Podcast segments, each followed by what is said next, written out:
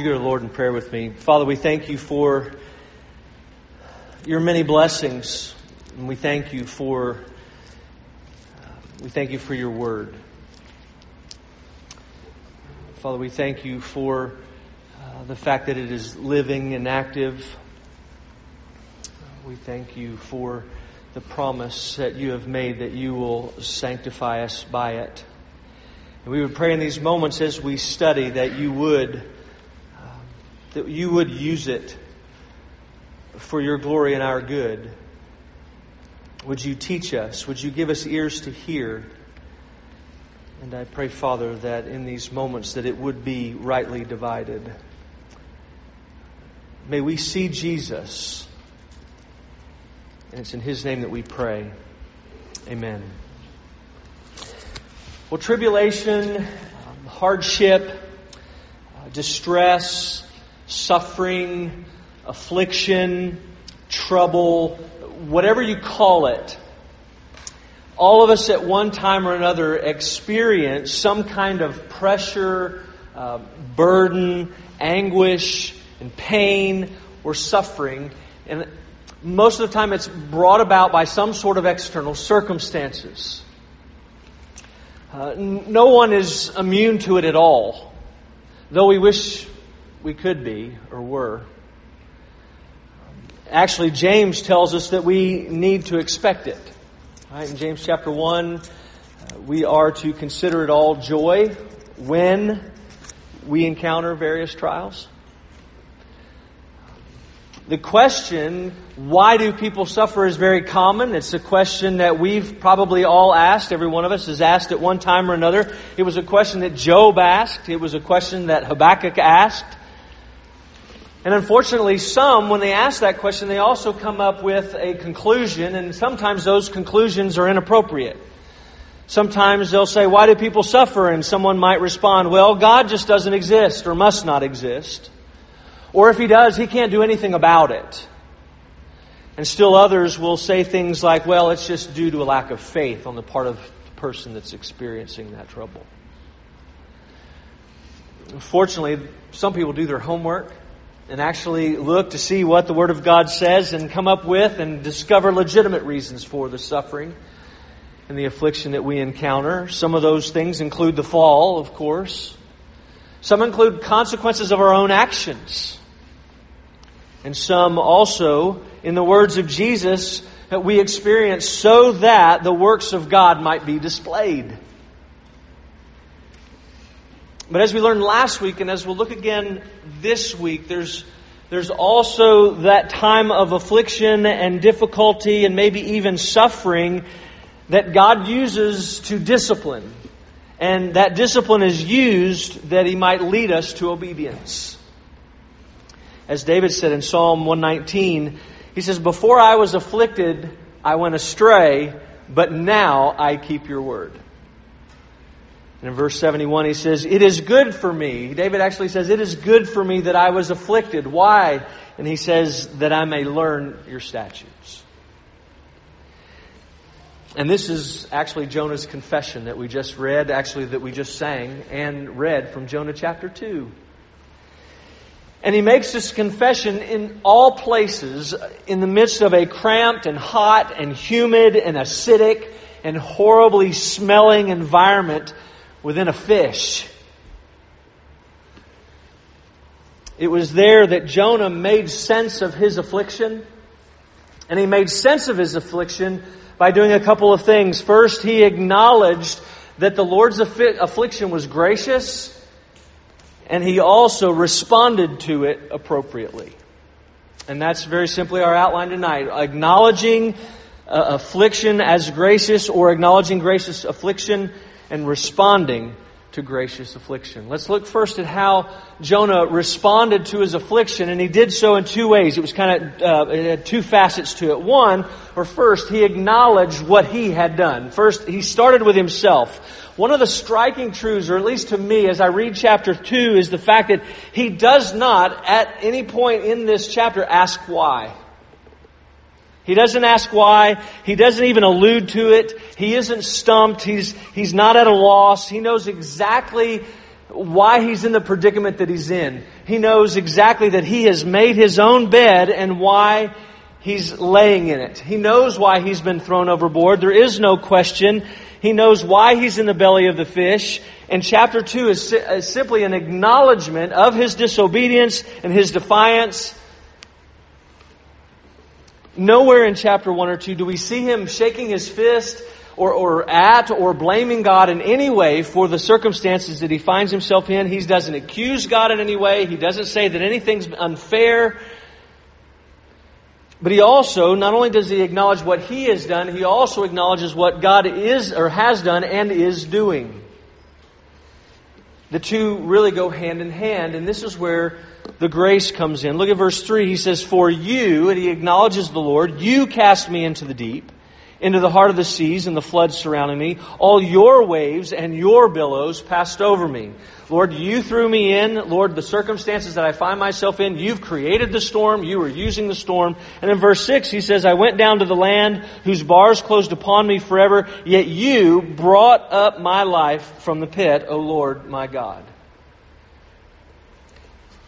Jonah knows beyond a shadow of a doubt that his disobedience and his defiance was deserving of being thrown overboard. No question. He knows that death at the bottom of the sea would have been a just consequence for his disobedience. He's not arguing in any way. He knows that God not only had the right, but according to his character, it was necessary, or his character demanded that he bring about that discipline and that discipline be meted out.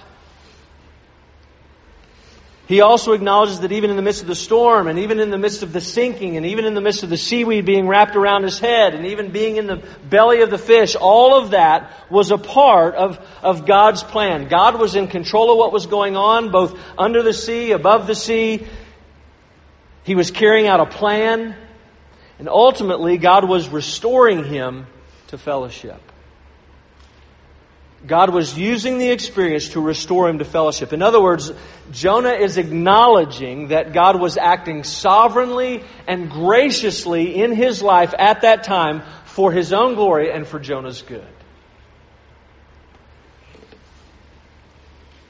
And every time I read this, I find it, I find it amazing that in the midst of all that went on, in the midst of the fish, he never argued or fussed with God. He didn't act as though he deserved better. He didn't act as though he hadn't done anything wrong. And I find it just as amazing that he didn't need to wait to find himself on a nice sandy beach that some of you were on last week, uh, fully cleaned off, having showered, and experiencing health, wealth, and prosperity before he acknowledged that God had been gracious to him. He acknowledges the grace of God in the midst of that fish.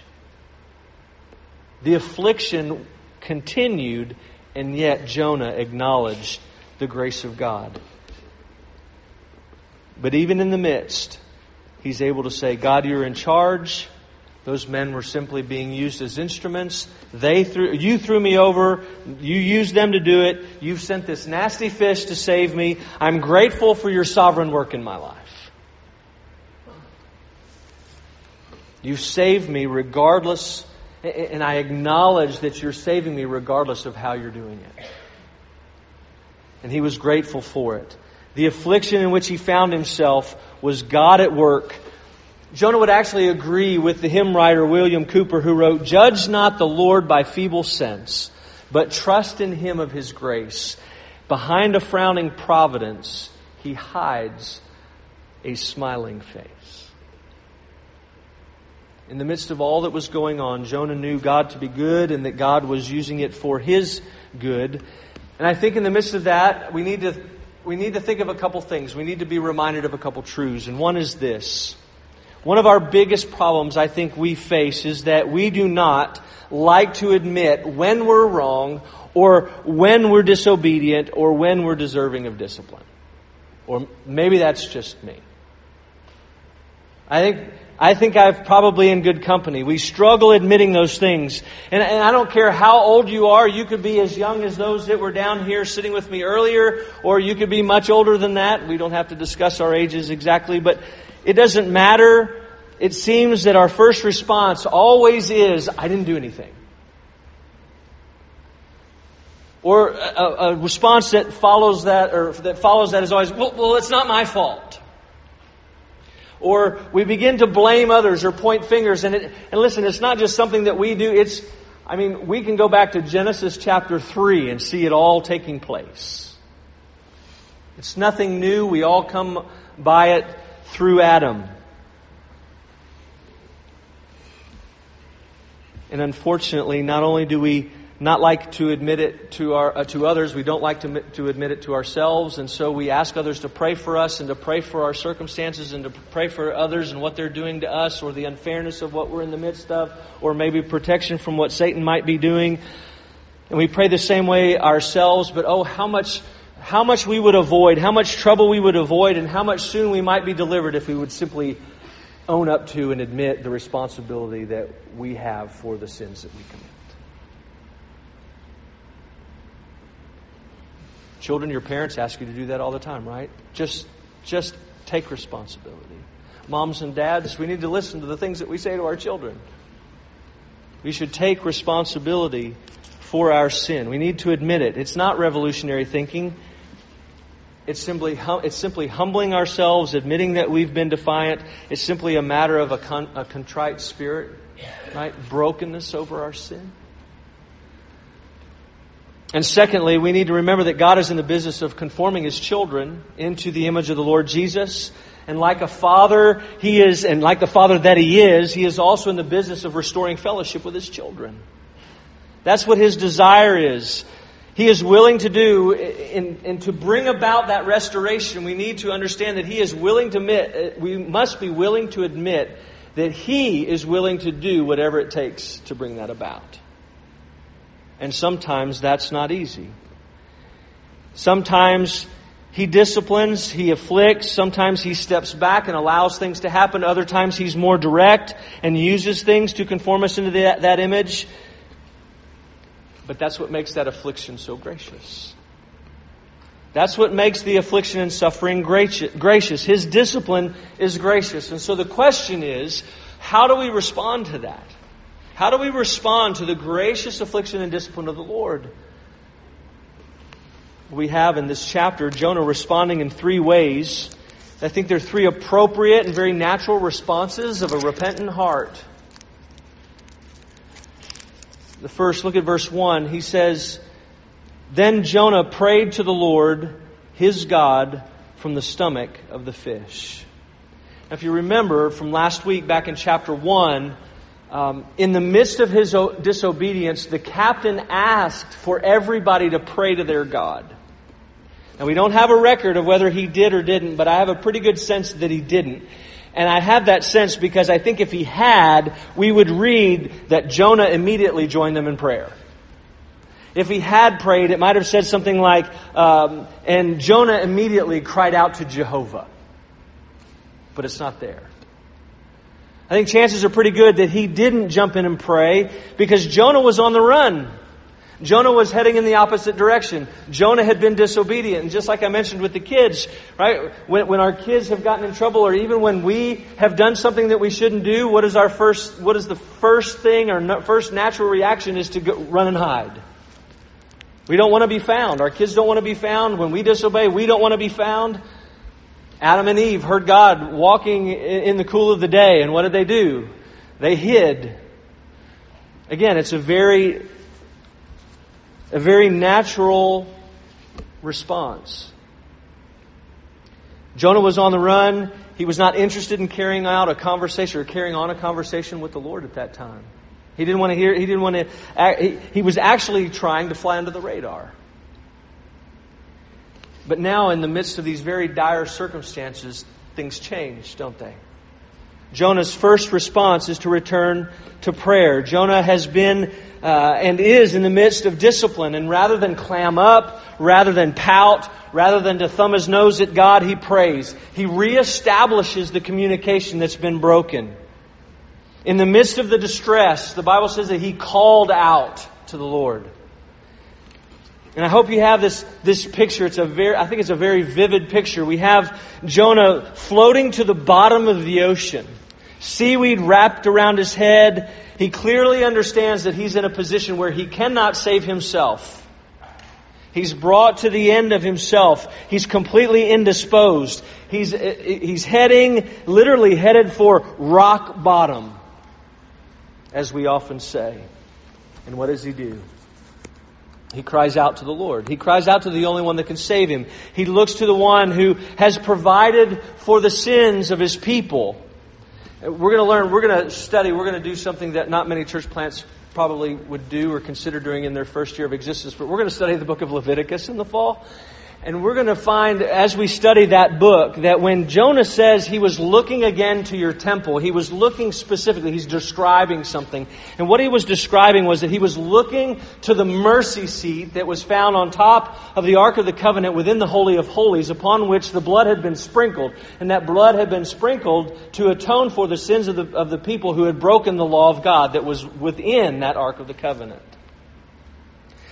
And so Jonah says, I'm looking to that. Why is he looking to that? Because he's looking for, for God who has covered his sins. He's looking to the Lord. He's, he's crying out to him, God, I can't help myself, but you can. I can't save myself, you can by your mercy and grace. And so God heard him and comes and sends a fish and swallow, that swallows him, and he begins praising the Lord even for the fish because he knew it was a way that the Lord was delivering him, and it was an act, it was a gracious affliction, an act of saving grace on Jonah's part. And brothers and sisters, that you probably know this as well as I do, but the first spiritual discipline that goes, the first one that disappears, which either leads to uh, disobedience and defiance or compounds and compounds disobedience in defiance is prayer. We don't think about praying because we have no desire to pray. The lines of communication are strained or they disappear altogether. And like a child, as I was explaining earlier, that's disobedient, we run for cover, we hide somewhere where we can't be found, and we sit in the dark and hope that we're, not found because we don't want to talk about it, we don't want to be discovered, but it's the Lord and His use of affliction in the midst of our lives, the, the Lord that uses trials in our lives and suffering to, to bring us out into the open and to reestablish that fellowship and that conversation. He brings us out he brings us to a place where we're unable to depend upon ourselves, but we can only depend upon Him because He desires for that communication to be restored, that fellowship to be reestablished, and that desire is reflected in that coming out on the, on the part of His children. They come out of that, they reestablish communication, and the silent treatment is exchanged or replaced with conversation.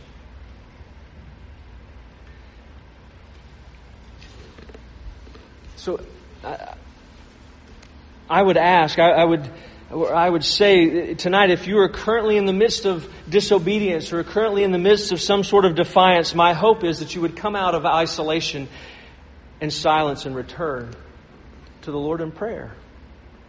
Return to the Lord in prayer and cry out to Him. Look to Christ, the one to whom the blood on the mercy seat pointed. Right? We're not looking to the mercy, we're looking to the Lord Jesus Christ.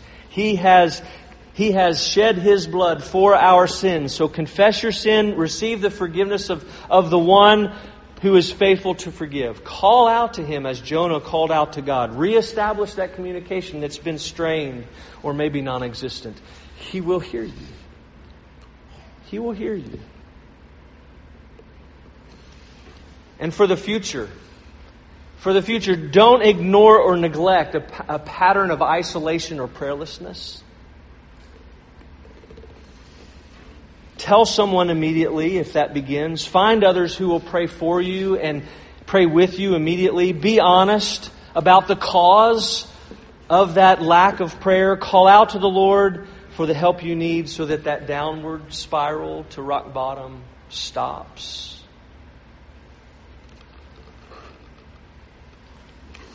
So he returned to prayer. Secondly, we see that Jonah returns to God's word that exact thing that he was running from in chapter 1, he returns to in chapter 2.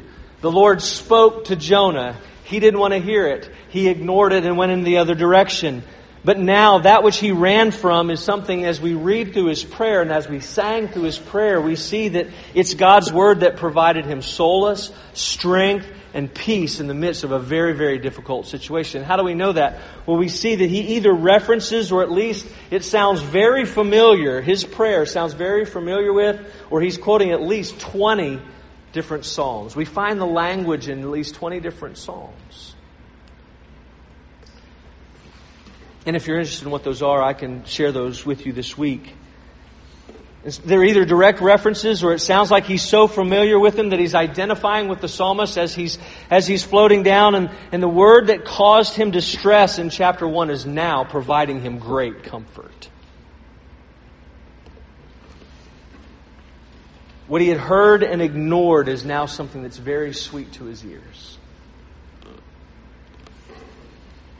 What was once very disheartening is bringing him peace. Jonah's heart had turned through the Lord's discipline, and that affliction had turned his heart back to the Word of God. And, brothers and sisters, when we're on the run, when we're in the midst of disobedience and rebellion, we too don't want anything to do with God's Word. We're not interested in it. If we're honest and admit our sin, we, we have to acknowledge that, that we don't want to, to be a part of, of hearing it, of reading it. We don't want to be a part of any, any uh, corporate gathering in which it's preached.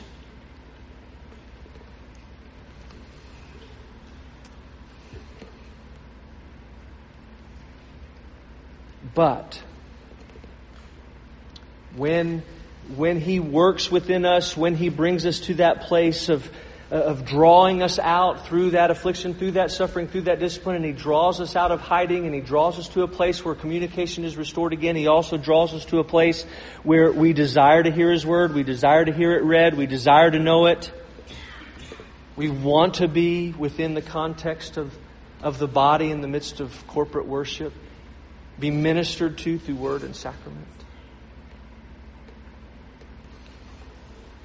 We want to mine the depths. We can't get enough of it. We want to mine the depths of the nuggets of truth. We want to be among God's people. We, we return. God's word is as sweet as honey. So I would say to you as well, if you are currently in the midst of disobedience and defiance, I, my, my hope and prayer is that you would return and, and come out of your isolation and return to the Word of God.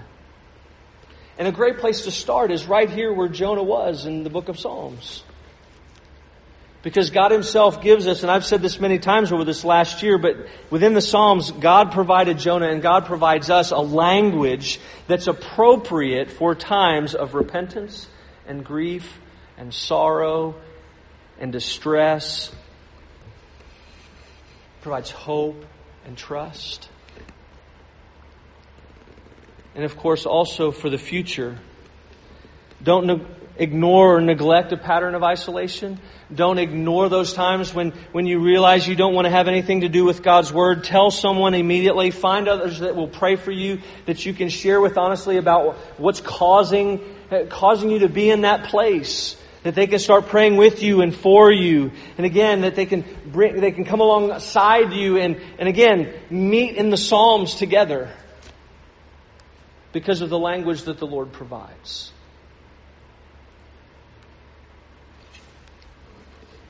So there's a return to prayer. We see from Jonah there's a return to prayer, a return to the Word, and finally there's a return to obedience. There's a return to obedience. Verse 9 says, But I will sacrifice to you with the voice of thanksgiving. That which I have vowed, I will pay. You know, disobedience was the initial problem. And so it only makes sense that discipline or gracious affliction results in obedience. Jonah basically says, okay, I'm going to do what you've asked me to do. I'm going to, I'm going to go back. I'm going to do what you've originally called me to do. In other words, obedience we see, and he's willing to go back. Remember, we have to remember and keep it in context of chapter 1 of why he didn't want to go to Nineveh, Nineveh, how difficult it was going to be, the animosity that was between him and the Ninevites, how cruel they were. I mean, this is a major, major decision for him to go back and say, I'm willing to do whatever it is that you want me to do. And so we see that obedience isn't conditional. It isn't, it isn't possible to just pick and choose what he wanted to obey. He didn't give a list of his demands. Lord, I, will come back and I'll be obedient as long as it's, it fits into what, what I'm comfortable with. And, brothers and sisters, we're disciplined as well to, to teach us and to bring us to a place of obedience. That's why we discipline our children, as was so clearly shared with us tonight. Right? Why do your parents discipline you? To teach us to learn from our mistakes. It doesn't get any clearer than that. The Lord desires for us to be obedient. The Lord desires, I mean, when we become believers, what do we do? We repent. We turn from our sin and we turn to the Lord Jesus Christ. Our direction is changed. And what does discipline do? Direction, discipline keeps us on that path. Or when we begin to stray off that path, it brings us back to the path that He wants us to follow. James says we're not to be just hearers, but doers of the word as well. The ultimate goal is conformity to the Lord Jesus Christ. So if you're in the midst of, if you find yourself in the midst of that disobedience and defiance tonight, I would encourage you again to come out of that isolation and return to obedience. And for the future, again, don't ignore or neglect a pattern of isolation. Don't neglect a pattern of disobedience or defiance. Tell someone, find someone that will pray with you and for you. Call out to the Lord for help.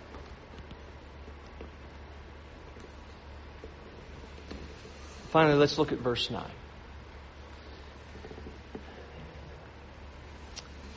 Verse 9 says, and Jonah says, salvation is from the Lord. Salvation is from the Lord. For most of us here tonight, we know that salvation is found in the Lord Jesus Christ, right? The one to whom the blood on the mercy seat pointed. Salvation is found in the Lord Jesus, who, as I briefly mentioned with the kids, whose life was characterized by what? By prayer, a love for God's Word, and complete, total, and perfect obedience to the will of the Father. He did what Jonah did not do. He did what you and I don't do. And his righteousness has been credited to us. For those who have put our faith and trust in Christ, his righteousness has, has been imputed to us. And so, despite the fact that we, we find ourselves in those moments when we are prayerless, or we have even, even we have to admit, even maybe a, a disdain for the Word of God at times. Why? Because we know we're in disobedience and we don't want to hear the truth. In those moments when we're disobedient, what are we to do? We're to cry out to the Lord. Right? Because we said last week the Lord Jesus has taken on that punitive penalty for our sin. Therefore, we rest in the discipline of the Lord rather than in His, in His punishment.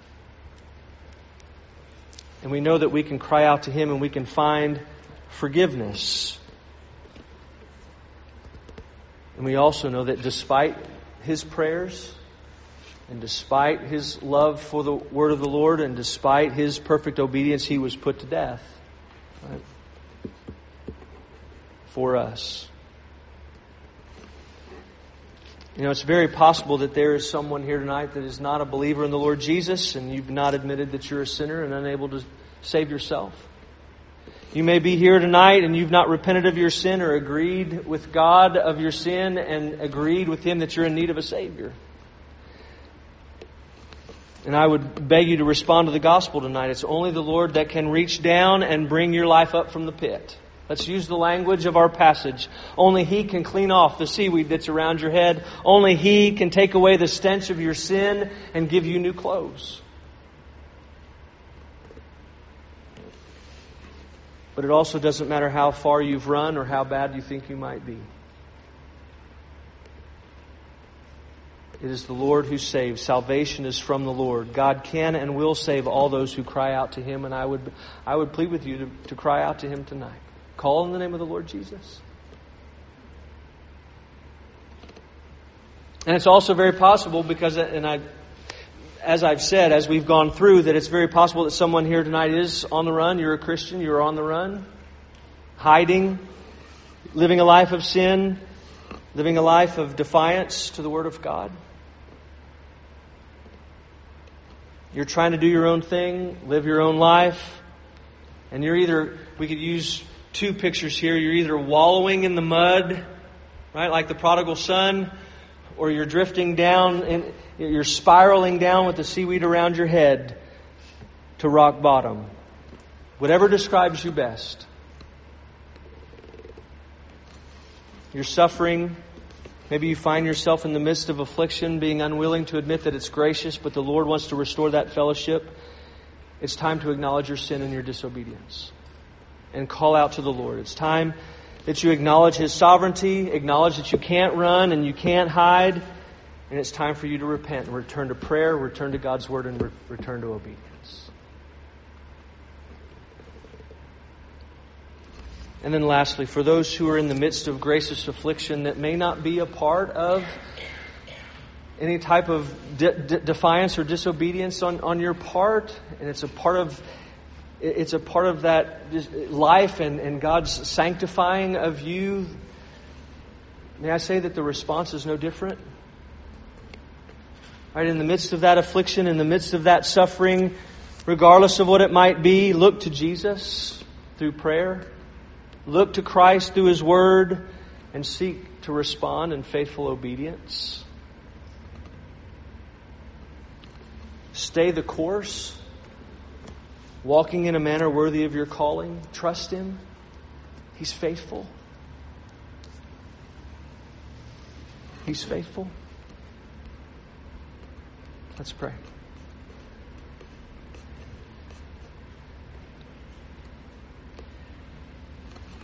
Father, we are thankful that